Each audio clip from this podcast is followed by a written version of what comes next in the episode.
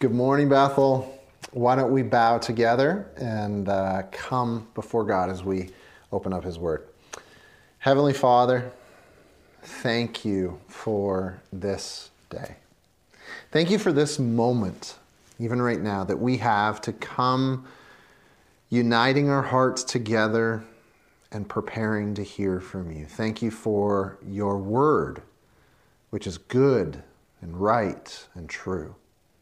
And as we look at it today, may the words of my mouth and the meditations of each of our hearts be acceptable and pleasing in your sight, O Lord, our rock and our Redeemer.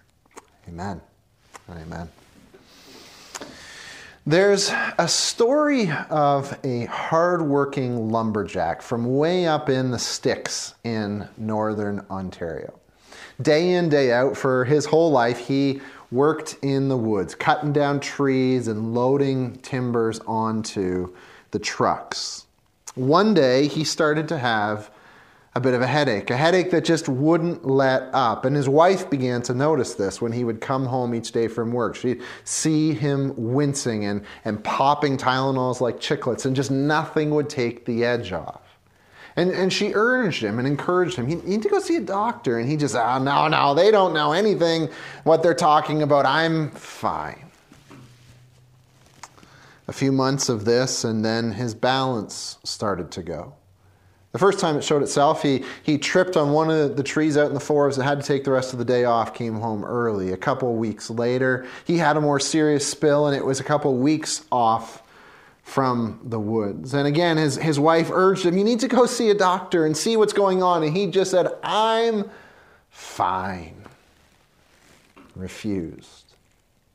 Then it moved to his behaviors.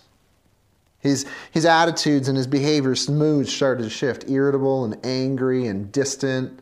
His ability to focus started to really wane. But no matter how much his wife urged and pleaded and pushed, you got to go see a doctor. He just he just kept resisting and resisting. I'm fine. I'm fine. I'm fine. Until finally one morning when his alarm clock went off, he didn't wake up. And the brain tumor that had been trying to show itself for months finally took his life. How many have ever heard the saying, ignorance is bliss? If you can do a show of hands through your screen right now, how many have heard that saying? Is that really true? Is ignorance really bliss? When, when you find yourself in the midst of a life threatening situation, when, when all these warning signs are going on around you, and, and you just decide, you know what, I'd rather just plead ignorance and ignore it and deny it and suppress it, is, is that really the better way to go? Today, we're going to be looking into the second chapter of the book of Romans, the letter to the church in Rome, in our Bibles today. Grab your Bibles out and turn with me there. And I've titled this morning's message is Ignorance Really Bliss?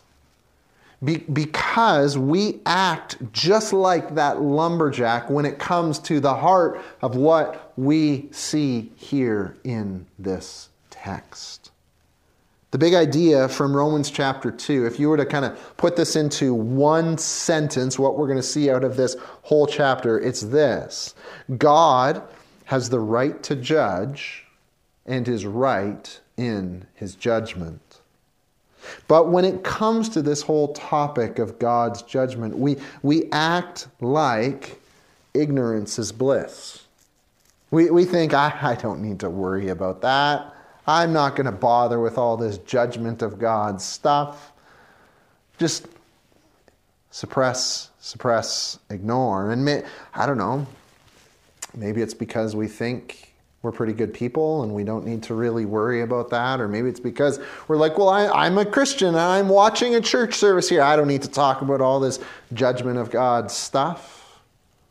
Or maybe it's like, well, that's just so like ancient and archaic and from like bygone eras, and we've moved beyond that, haven't we? Or maybe it's just like life is so busy, busy, busy, busy, busy that you just don't even have time or space or room to think about it, or, or maybe your life is so go, go, go because you just keep trying to suppress and push aside and ig- ignore deep, serious reflection on something like this today. The saying goes, ignorance is bliss, but I, but I am going to say I think that's dead wrong.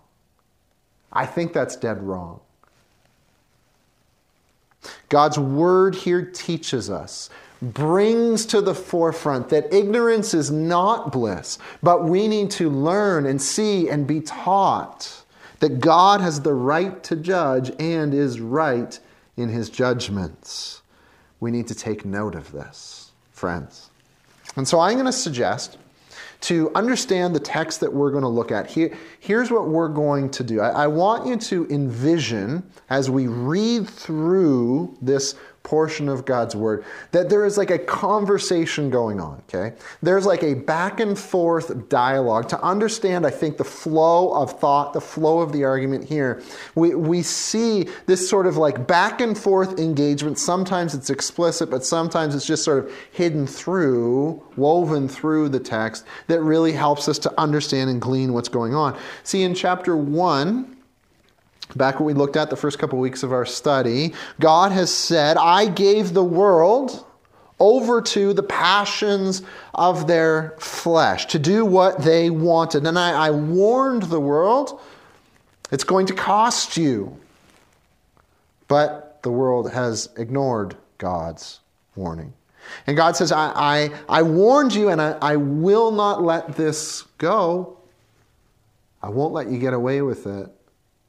Chapter 2 begins this sort of dialogue with this kind of sentiment of, like, yeah, whatever. Like, we don't really need to worry about God's judgment, do we? Because, I mean, like, first of all, after all, I, am a pretty good person. Uh, aren't I?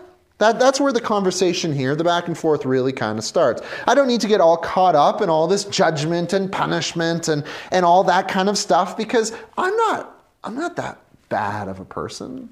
I haven't done that many wrong things. I mean, sure, there are certainly some crazy lunatics out in the world who this might relate to, but, but I've generally lived a pretty good life and I'm a pretty good person. And God sort of knows this is what's underneath the surface, even though not stated. And so he begins the conversation with a response to that very sentiment.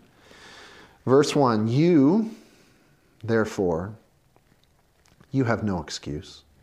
You who pass judgment on someone else, for at whatever point you judge the other, you are condemning yourself. Because you who pass judgment do the same things. Now we know that God's judgment against those who do such things is based on truth. So when you, a mere man, pass judgment on them and yet do the same things, do you think you will escape God's judgment? You think you're a really good person, do you? You, you, you think what you've done with your life isn't that bad or that big of a deal.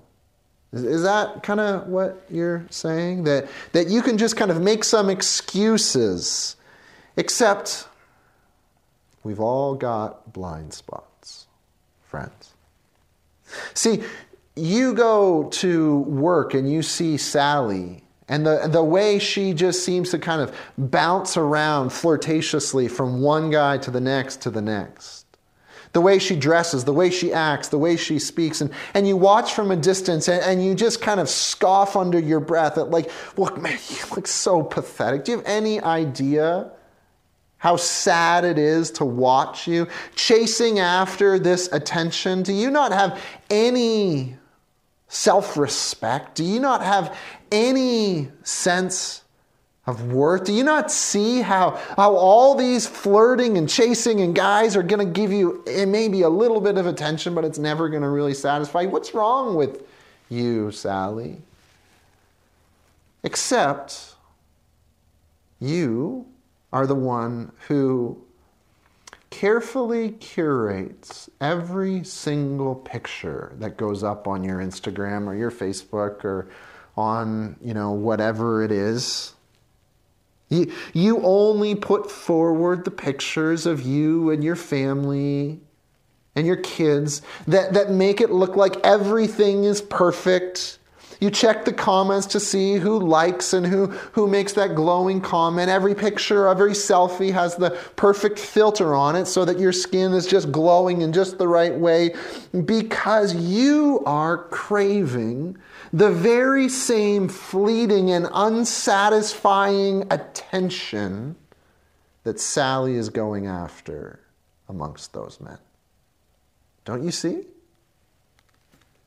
Or, or you go out for wings with some buddies, and while you're sitting there in the restaurant, you see that guy sitting up at the bar, slouching over his drink in his usual seat, because he's there every single night.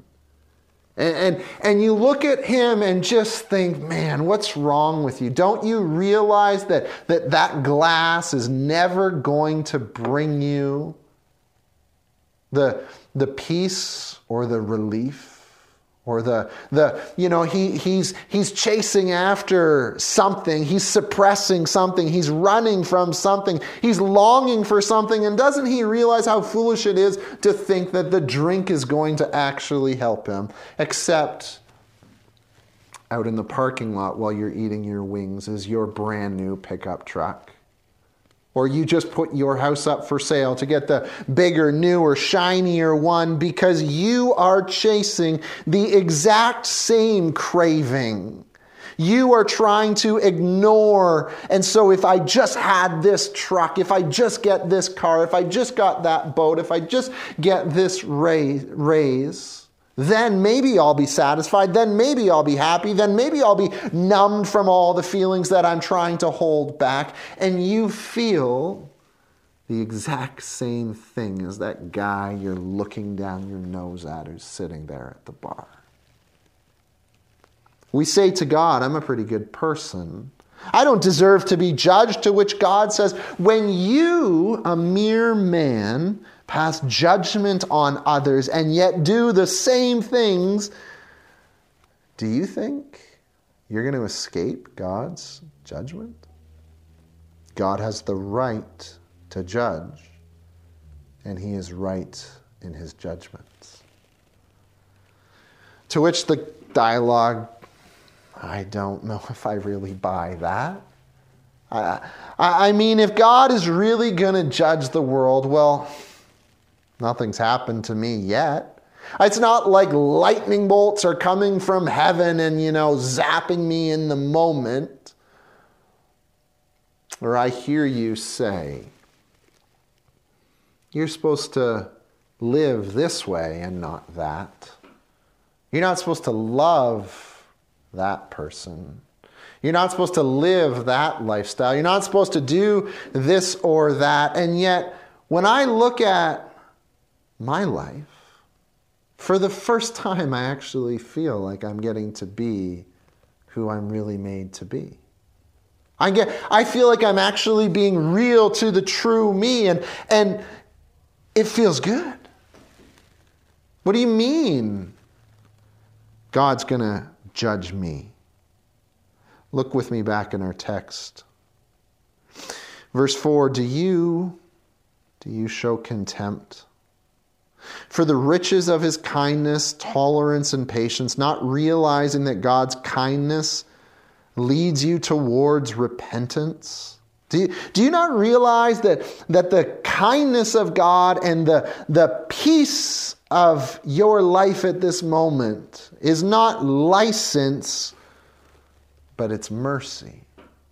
The word contempt here, it means to despise, to look down on. We despise the thought of God's judgment, and we don't realize that the moment we find ourselves in right now is not freedom to and a, and a, a blessing upon us to keep pursuing the life that we've got, but it's mercy, it's kindness.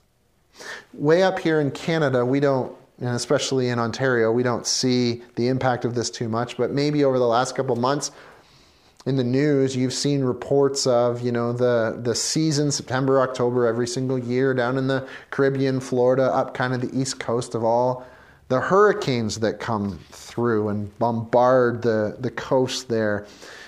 One of the craziest features in my, my mind about hurricanes is the eye of these storms. The, these storms, and, I we've all seen the pictures and, and, read the, the reports at different times, right? These storms that can be, be just gigantic, right? That, that have winds flying around at, you know, 100 plus miles an hour, that have torrential rains and hail and all kinds of stuff that's going on, and it's just wreaking havoc everywhere they go. And yet, right in the center of these storms. I don't know if you've ever like googled some of these pictures before or something, but but in the center of these colossal mammoth storms, the eye of the hurricane is totally calm.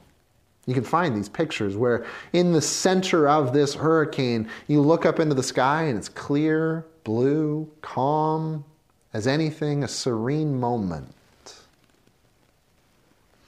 Now, if you lived, dear friend, in Florida, in the middle of a hurricane that is bombarding the coast, and you landed yourself right in the midst of the eye of the hurricane, and you come to that moment where now all of a sudden all the noise just stops and all the wind ceases, and all there is is calm, and you walk outside and you look up into the sky and you see blue sky and clouds are gone, you would not for a moment dare think everything is fine now.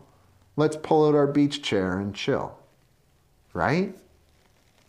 Friends, when we experience the kind, tolerant patience of God, not giving us immediately what we deserve, it is not a license saying, oh, what you're pursuing right now is great. Just keep going with it. That must be the right path to take. That moment is given to us, what the word is saying right here in front of us, to lead us to repent, to lead us to repentance. It is our Heavenly Father holding out His hand, saying, Come back. Come back to me.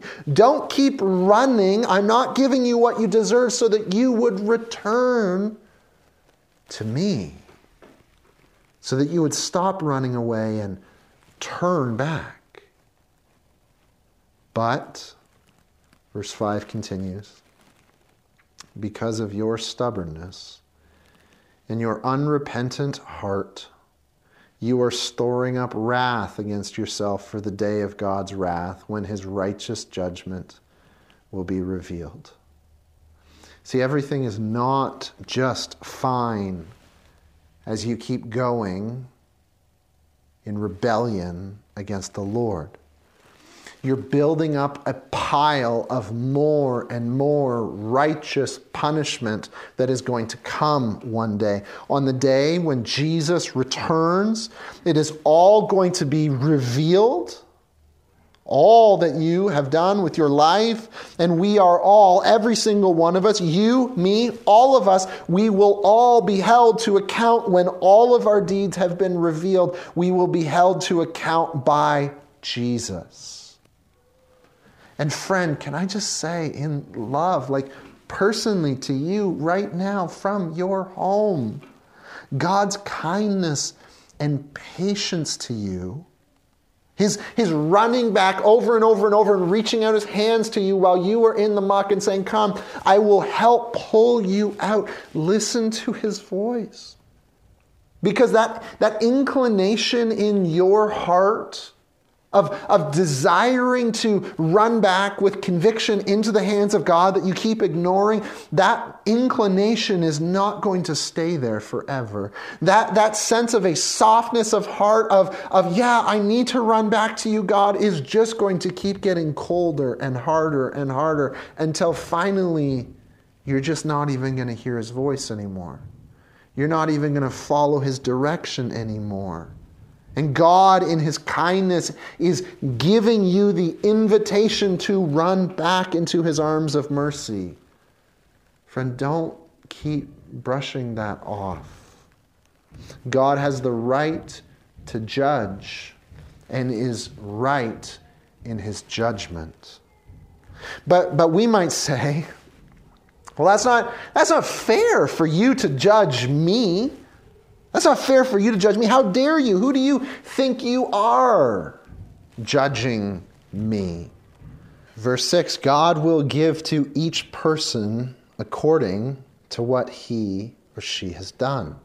See, our God is fair, friends. He will not do anything more than hold each one of us accountable for what each one of us have done. He, he's not some, you know, like angry, vindictive guy that's just like out to blow off some steam on whoever he can find. He, he's not some like wounded person just looking for somebody else to wound. He, he's not got, you know, like a whole bunch of history of baggage that he's just trying to find a scapegoat to lay out on or a punching bag for. Our God is fair. Our God is a good and fair judge. Verse 7 To those who, by persistence in doing good, seek glory, honor, and immortality, he will give eternal life. But for those who are seeking and who reject the truth and follow evil, there will be wrath and anger. There will be trouble and distress for every human being who does evil, first for the Jew and then for the Gentile, but glory, honor, and peace for everyone who does good, first for the Jew and then for the Gentile. For God does not show favoritism. We, we see here this dynamic coming out that we talked about a few weeks ago in the introduction, and it's going to actually rear its head a number of times as we journey through this book here. This tension between the Jewish and the non Jewish, the Gentile Christians that are part of this church, and the challenges that are going on between them. And now, for us, reading it here today, largely, if not almost entirely, we are a Gentile congregation. We're, we're, men and women, young and old, who are not from Jewish ethnic families. And so we might at first think, well, this particular angle doesn't really relate to us because we don't have that dynamic. But, but before you go too far down that road, what you need to know is we are just like these brothers and sisters. And even though it may not be the Jew Gentile tension between us, we have people stuff between us that God is wanting to speak right into our hearts as well and to remind us that although we might struggle with prejudices and we might struggle with bias and we might struggle with injustice, our God is fair here and now. God does not look at people differently because of the color of their skin or the accent of their voice. God does not look at people differently because of the family heritage they come from. God does not look at people differently because of who they associate with. Hear this God does not look at people differently because of the label they might embrace upon themselves and their lifestyle. God doesn't look at anybody differently. God is fair, but hear this God is a fair judge. He is going to examine every single one of our lives fairly, absolutely, but he is going to examine and hold us to account. God has the right to judge and is right in his judgment.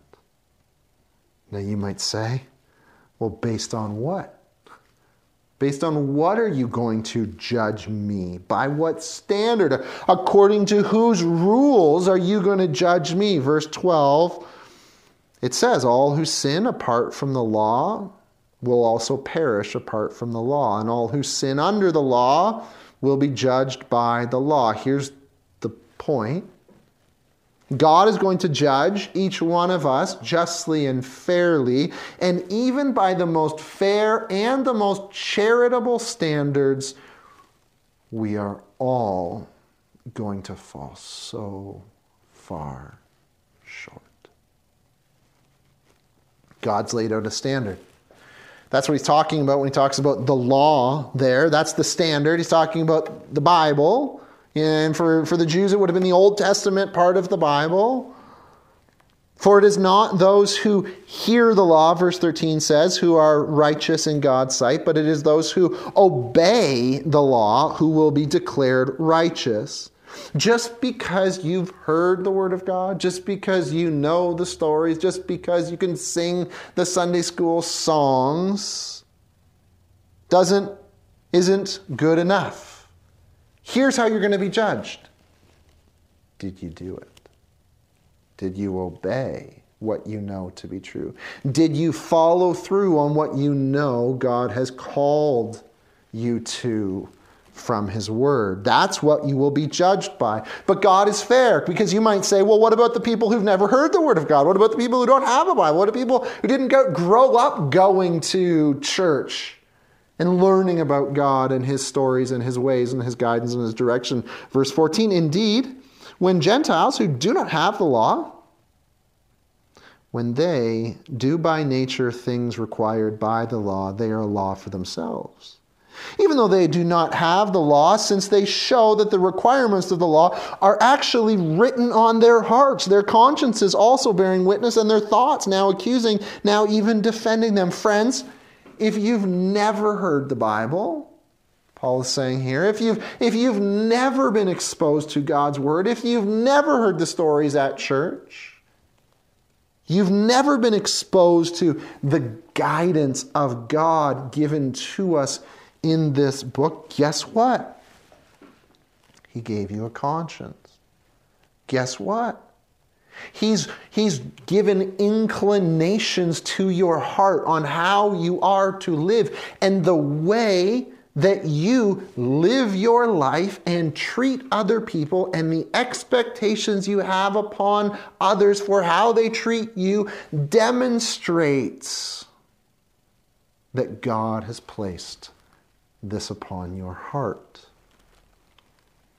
And so, even if God only holds you accountable for, for the law and the requirements and the conscience that is upon your heart, even if that's all he looks at, he doesn't even look at this book, but if he just looks at the standards that you lay out for others, you and I, we fall so far short of even our own standards.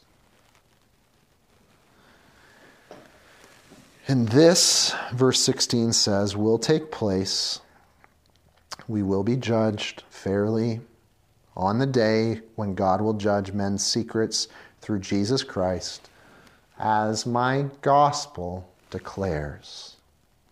God has the right to judge and is right in his judgments.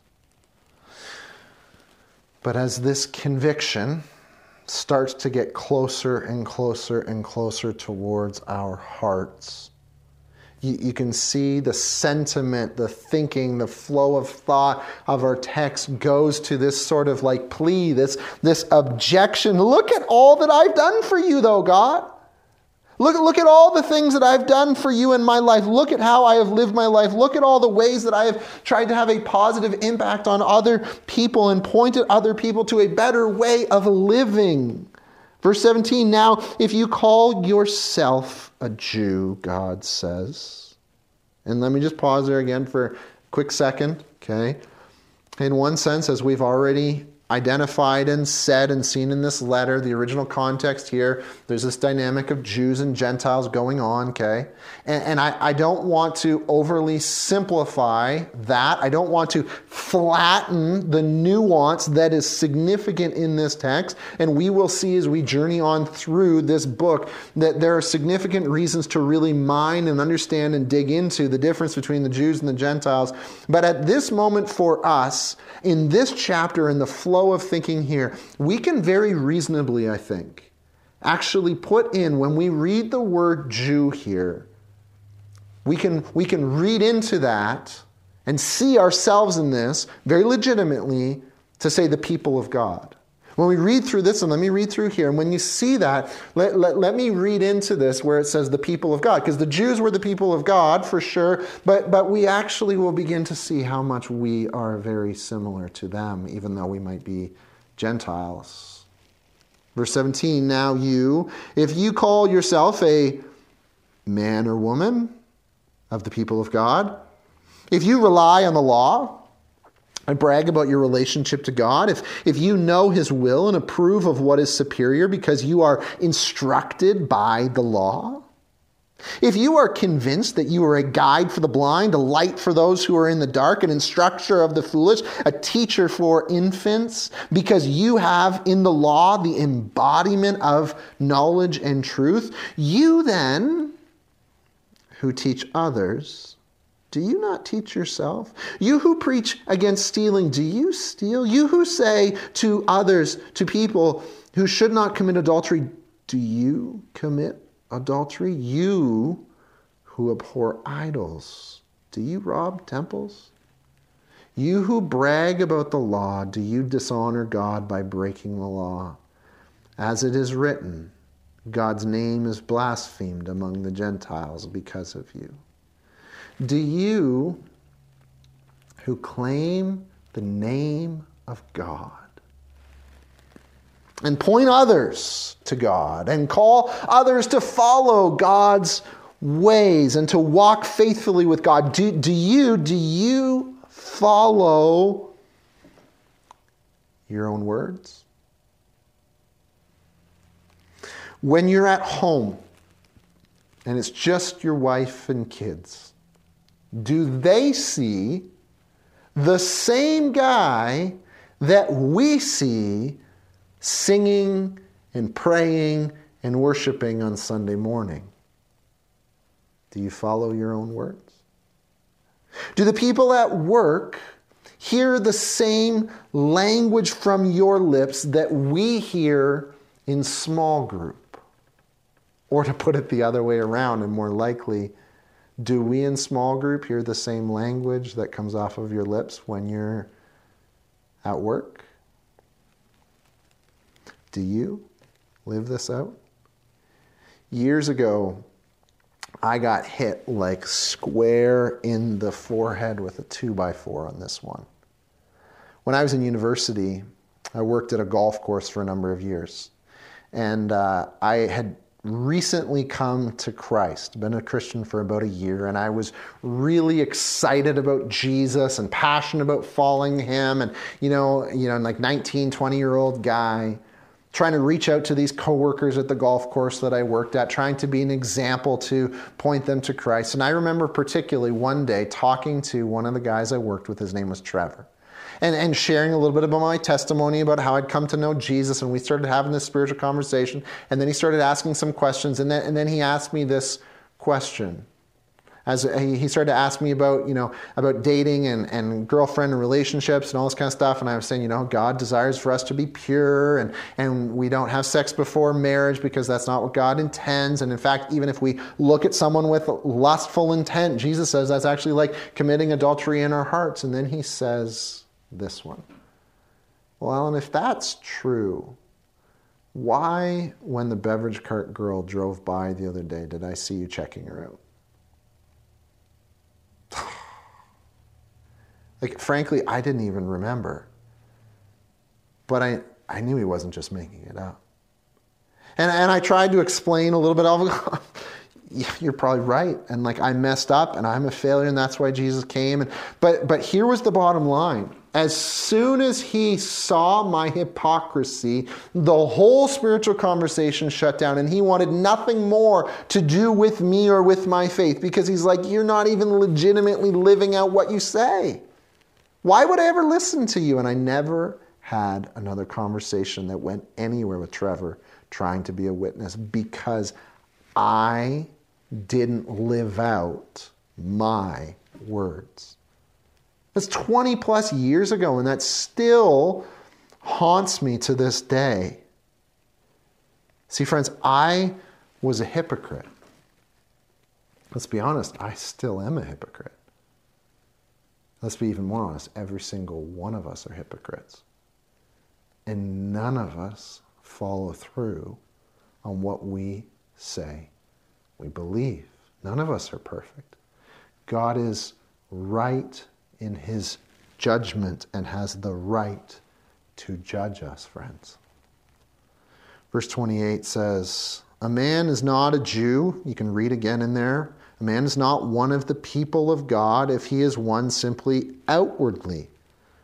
Nor is circumcision, that was the physical sign for men who are Jewish, nor is is circumcision merely outward and physical? No, a man is a Jew, a man is a person of God if he is one inwardly, and circumcision is circumcision of the heart, by the Spirit, not by the written code. Such a man's praise is not from God, but from men. Here's the bottom line as we come to the end of this chapter and the conversation that's been going on. Here's the bottom line point God is looking at your inner being. God is looking at your inner being. God is looking at my inner being. The God of the universe, He knows you. He knows you. He knows all of you. He sees all of you.